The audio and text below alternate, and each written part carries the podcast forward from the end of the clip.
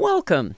You are listening to Nancy Porter, and this is a recording provided for the use of the blind and print impaired by Airs LA, and materials or items read on Airs LA are the copyright property of the original authors and publishers, and no unauthorized use or duplication is permitted.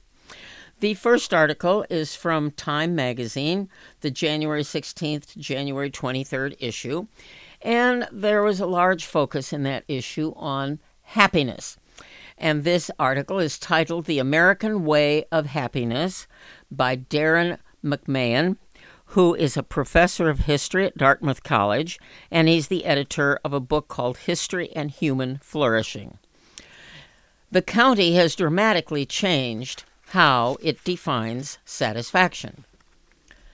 The Declaration of Independence promises, quote, life, liberty, and the pursuit of happiness. Unquote. But if you're lucky enough to live in states like Virginia, New Hampshire, Vermont, New Jersey, Massachusetts, and a number of others, your rights get even better. The 18th century constitutions of all these states spell out not only a right to seek happiness, but also to obtain it. Of course, Blandishments about happiness meant little to enslaved persons or the indigenous, and there were others, from people struggling at the margins to women trapped in abusive marriages, for whom happiness was inconceivable at the time. We are quick to identify those shortcomings today, pointing out where the founders, for all their farsightedness, were blind.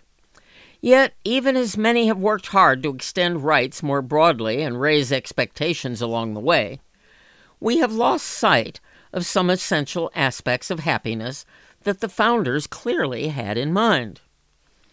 Consider first that, however restricted their views, the founders certainly raised expectations for many, and that was revolutionary in its own right. For most people, happiness was not considered something that could be counted on or controlled where life was hard and unpredictable, and the world and its ways uncertain, suffering was the norm. The best one could hope for was to get through it relatively unscathed. Today, if you feel your right to happiness has been denied, you can bring it up with a lawyer. But before you take your case to court, it's worth thinking about how the founders conceived of happiness and how best to find it for yourself. For in many ways, Americans have been wrestling with that conception ever since the Declaration was signed. To go back to the source, consider the word happiness itself, which in every Indo European language is cognate with luck. The English happiness, for example, derives from the Old Norse word hap, H A P P, meaning precisely that luck. Such wisdom was once widely received. Quote, Call no man happy until he is dead, quote, exclaimed Solon, the great Athenian statesman, known for being one of the wisest men of ancient Greece. He and others knew that the gods were capricious and human fortune perilous, even for the luckiest. Christians, for their part, had traditionally conceived of happiness as a heavenly reward for God's chosen, those who endured their earthly pilgrimage with sanctity and faith. But as for pilgrimage itself, we should have no illusions. The world was a vale of tears. St. Augustine summed it up True happiness is unattainable in our present life. That was a belief that the founders, like other groups in the 18th century, including enlightened Christians, challenged outright. Neither a vindictive God nor the slings and arrows of outrageous fortune stood in the way of the human pursuit of satisfaction. The world was amenable to our understanding and control, and with foresight and planning, we could make our happiness in it. A benevolent Creator smiled on our efforts to be happy in this life as well as the next. But if religion sanctioned the pursuit of happiness, It was up to human beings to secure it. That task entailed both a public and a private component. Indeed, the founders conceived of the science of government as what John Adams called the science of social happiness. In short, just as individuals had a right to pursue happiness, governments had a duty to help provide it. Adams' longtime friend and political foe, James Madison, wholeheartedly agreed. The object of government, he declared in the Federalist paper number 62, is the happiness of the people. The best way to begin securing that happiness was to start with security itself. The founders often coupled happiness with safety, arguing that individuals had to be secure from lawlessness and anarchy, as well as from tyranny and the predations of the powerful, in order to flourish in their inherent rights to both liberty and the enjoyment of life. And how best to enjoy? That was largely a private undertaking, to each their own. But the founders still had strong thoughts on the matter. On the one hand, they believed that enjoyment entailed the acquiring and possessing of property.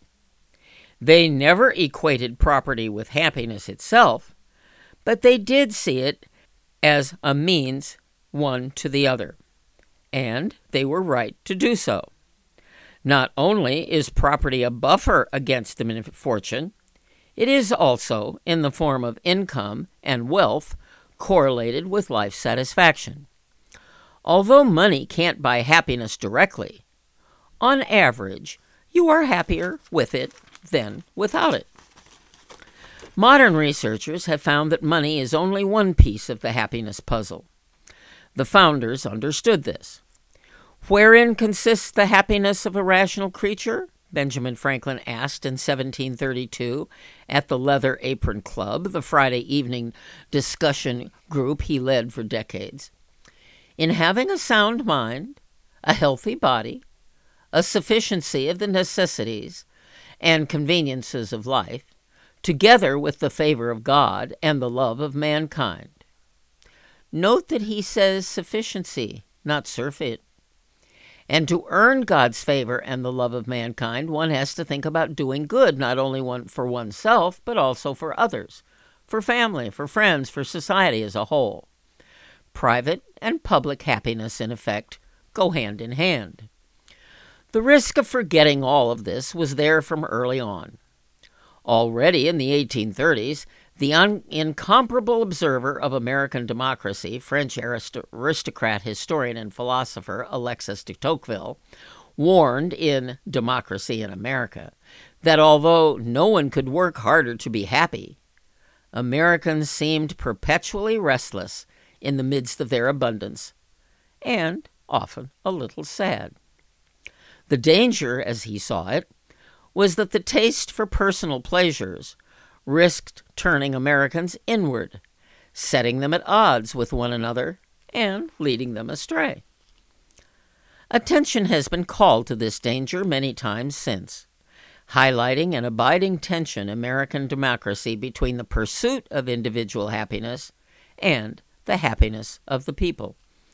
Arguably, that tension has never been greater than today, when isolation, inequality, and social fracture feature daily in our headlines and lives. Recent survey data suggests that the amount of time Americans spend with other people, including friends, is falling. It is hard to be social, even on social media, when you are alone.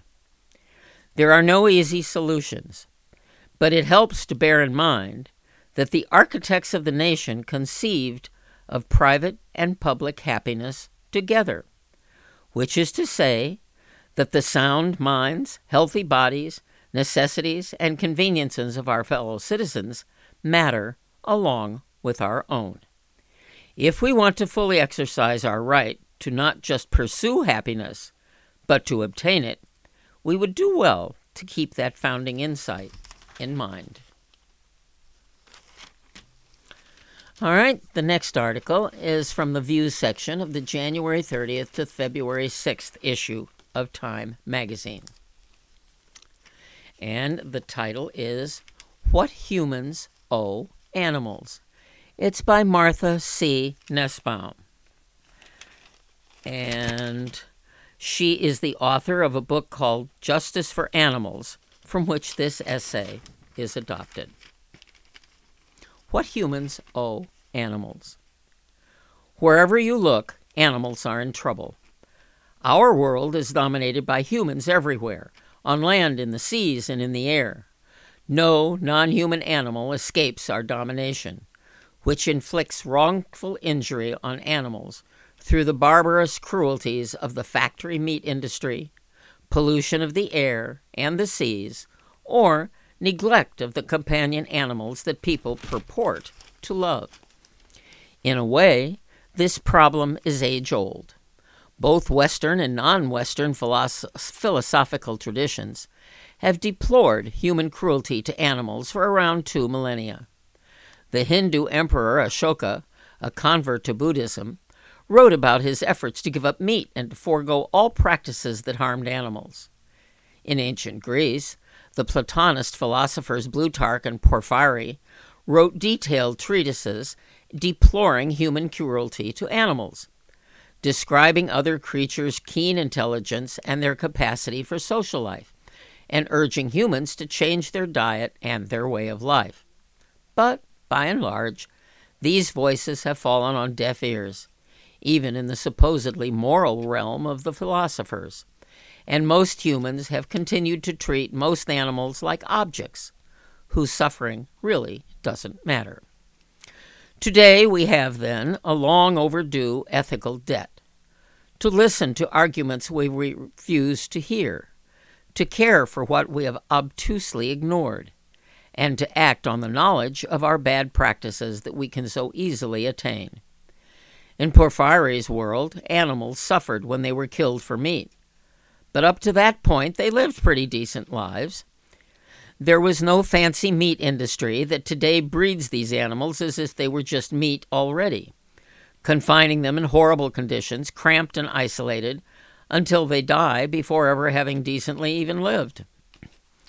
Animals were long hunted in the wild, but for the most part, their habitats were not taken over for human dwellings or invaded by poachers seeking to make money from the murder of intelligent beings like elephants or rhinoceroses.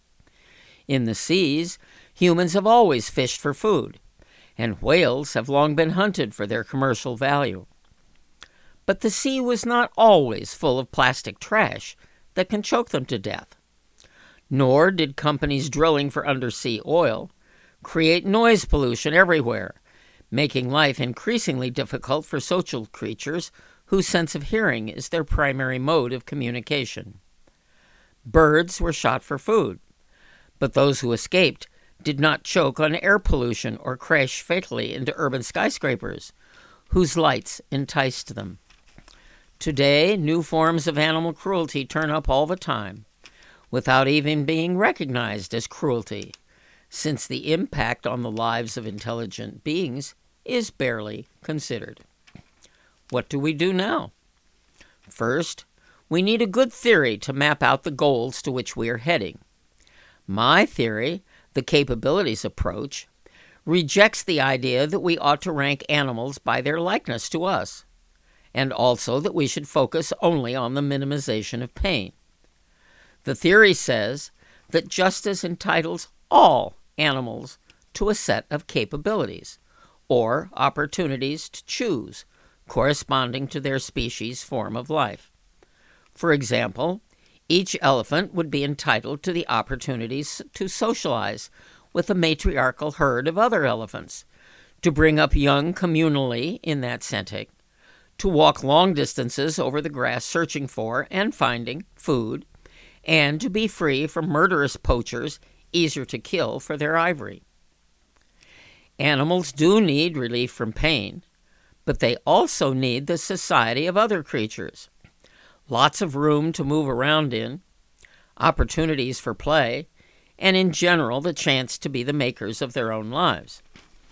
The capabilities approach urges that our goal should be for each type of animal a set of opportunities or capabilities to lead lives characteristics of their kind. With the capabilities approach framework in mind, even a very humane zoo will be problematic because animals there typically do not live with a large enough group of other animals and have few choices about how to live. There is so much to be done that there is more than enough for everyone, and we all need to work from our own starting points and with our own skills. My law students will go out and try to grapple with the myriad of legal issues about animal treatment that are now before us. Others will focus on efforts to protect the factory farming industry or raise awareness about plastic waste and its disastrous effects on marine creatures. Many will adopt and love a shelter animal. Justice is for all of us, and it's a choice. It's a choice to become friends of animal lives with wonder, compassion, outrage, and hope. We need to make it now. All right, the next article is from the health section, and it's also from the View inbox in the January 30th, February 6th issue of Time magazine in 2023. Health Matters by Alice Park. There is no byline. I assume she's a Times uh, writer. Health Matters. In the third year of the COVID 19 pandemic, it may be time to rethink booster recommendations, says one vaccine expert who serves on the U.S. Food and Drug Administration's Vaccine Advisory Committee. In a perspective published in the New England Journal of Medicine, Dr. Paul Offit makes a case for why it may be time to reconsider blanket booster recommendations that apply to everyone equally.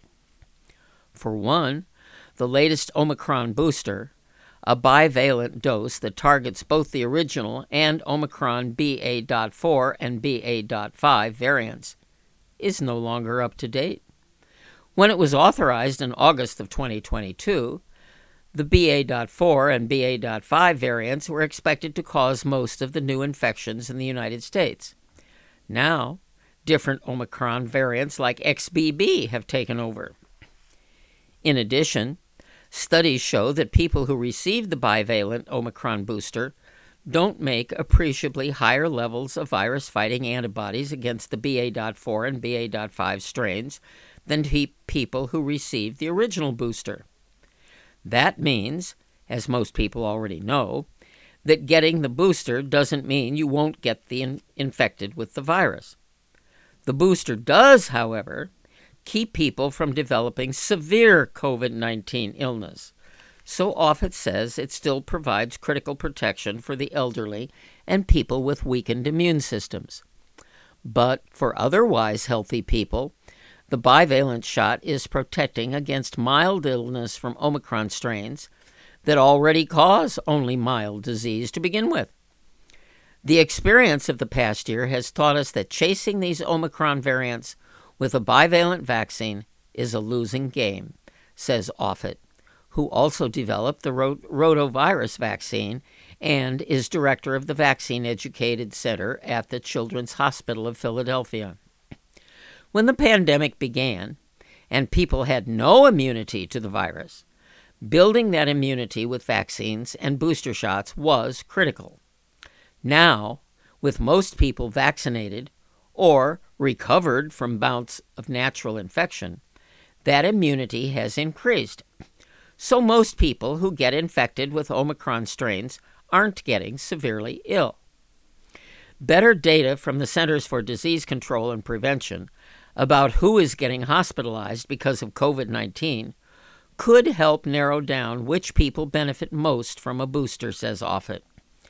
Initially, Everybody benefited from getting vaccinated and boosted, he says.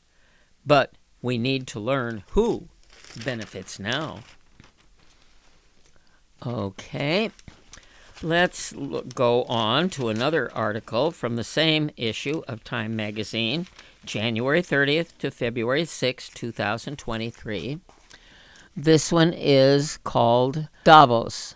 It's an essay, and it is titled The Dangerous Quest for Identity. It is by Yuval Noah Harari, who is the author of the book called Of Sapiens and Unstoppable Us. Sapiens and Unstoppable Us. All humans ask themselves who they are, where they came from, and what is their identity. This quest for identity is important and fascinating, but it can also be dangerous. In attempting to define a clear identity for myself, I might close myself off to the world. I might conclude that my identity is defined by belonging to a single group of people, emphasizing those parts in me that connect me to the chosen group and ignoring all my other parts. But people are incredibly complex beings. If we focus on just one part of our identity and imagine that if that alone matters, we cannot understand who we really are. For example, for me, as a Jew, it is obvious that Jewish history and Jewish culture are important to my identity. But to understand who I am, the Jewish story is far from sufficient. I am made of many pieces that came from all over the world. I like football, which I got from the British. They invented the game. So when I kick a ball into the goal, I'm being a little British. I like to drink coffee in the morning, for which I must thank the Ethiopians who discovered coffee and the Arabs and Turks who spread the drink far and wide. I like sweetening my coffee with a spoonful of sugar, so I'm grateful to the Papuans who domesticated sugarcane in New Guinea at least 8,000 years ago.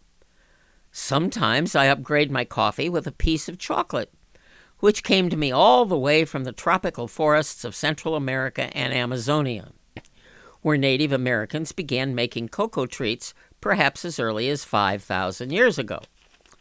Some Jews don't like football, don't drink coffee, and avoid sugar and chocolate, but they still owe much to foreigners Hebrew, the sacred language of Judaism, got many of its words, idioms, and basic structures from other languages, such as Phoenician, Akkadian, Greek, Arabic, and most importantly, Aramaic. Entire chunks of the Old Testament are written in Aramaic rather than Hebrew, as are large parts of the Mishnah, Talmud, and other key Jewish texts. The ancient Arameans worshiped the god Hadad rather than Jehovah and killed several Jewish kings. But the Hebrew language and Jewish culture can hardly be imagined without our Aramaean contributions. Orthodox Jews leave the world to the Aramaic sound of the Kaddish prayer. At some point, about 2,500 years ago, Jews even abandoned their own Hebrew script and up to this day write the Torah, the Talmud, and their daily newspapers in Aramaic script. As for the very idea of writing, it is a contribution of, not of Aramaeans, but of the ancient Sumerians. Thousands of years before the first Jew lived, some Sumerian geeks had a startup. Use a stick to imprint marks on a piece of mud. They invented a code for these marks and created the technology of writing, which eventually gave us books, newspapers, and websites. Not just its language and writing system, but even core religious beliefs came to Judaism from outside. For instance, the belief that humans have an eternal soul that is punished or rewarded in the afterlife isn't mentioned anywhere in the Torah, and apparently was not a key part of biblical Judaism. The Old Testament God never promises people that if they follow his commandments, they'll enjoy everlasting bliss in heaven. And nowhere does he threaten that if they sin, they'll be burned for all eternity in hell. Belief in a personal afterlife seeped into Judaism from other faiths, most notably from the Greek philosophy of Plato and from the Persian religion of Zoroastrianism. the Persians also gave the Jews the idea of the devil and of the Messiah. From food to philosophy, from medicine to art, most of what keeps us alive and most of what makes life worthwhile are things that were not invented by members of my own specific nation, but by people from across the whole world. That's true not just of Jews, but of everyone. Once, someone who wanted to belittle African creatures asked derisively, Who is the Tolstoy of the Zulus? That person seemed to believe that the culture of no African people, either the Zulus or anyone else, produced literary works comparable to Tolstoy's War and Peace or Anna Karenina. Ralph Wiley, an African American journalist, answered this challenge with breathtaking simplicity.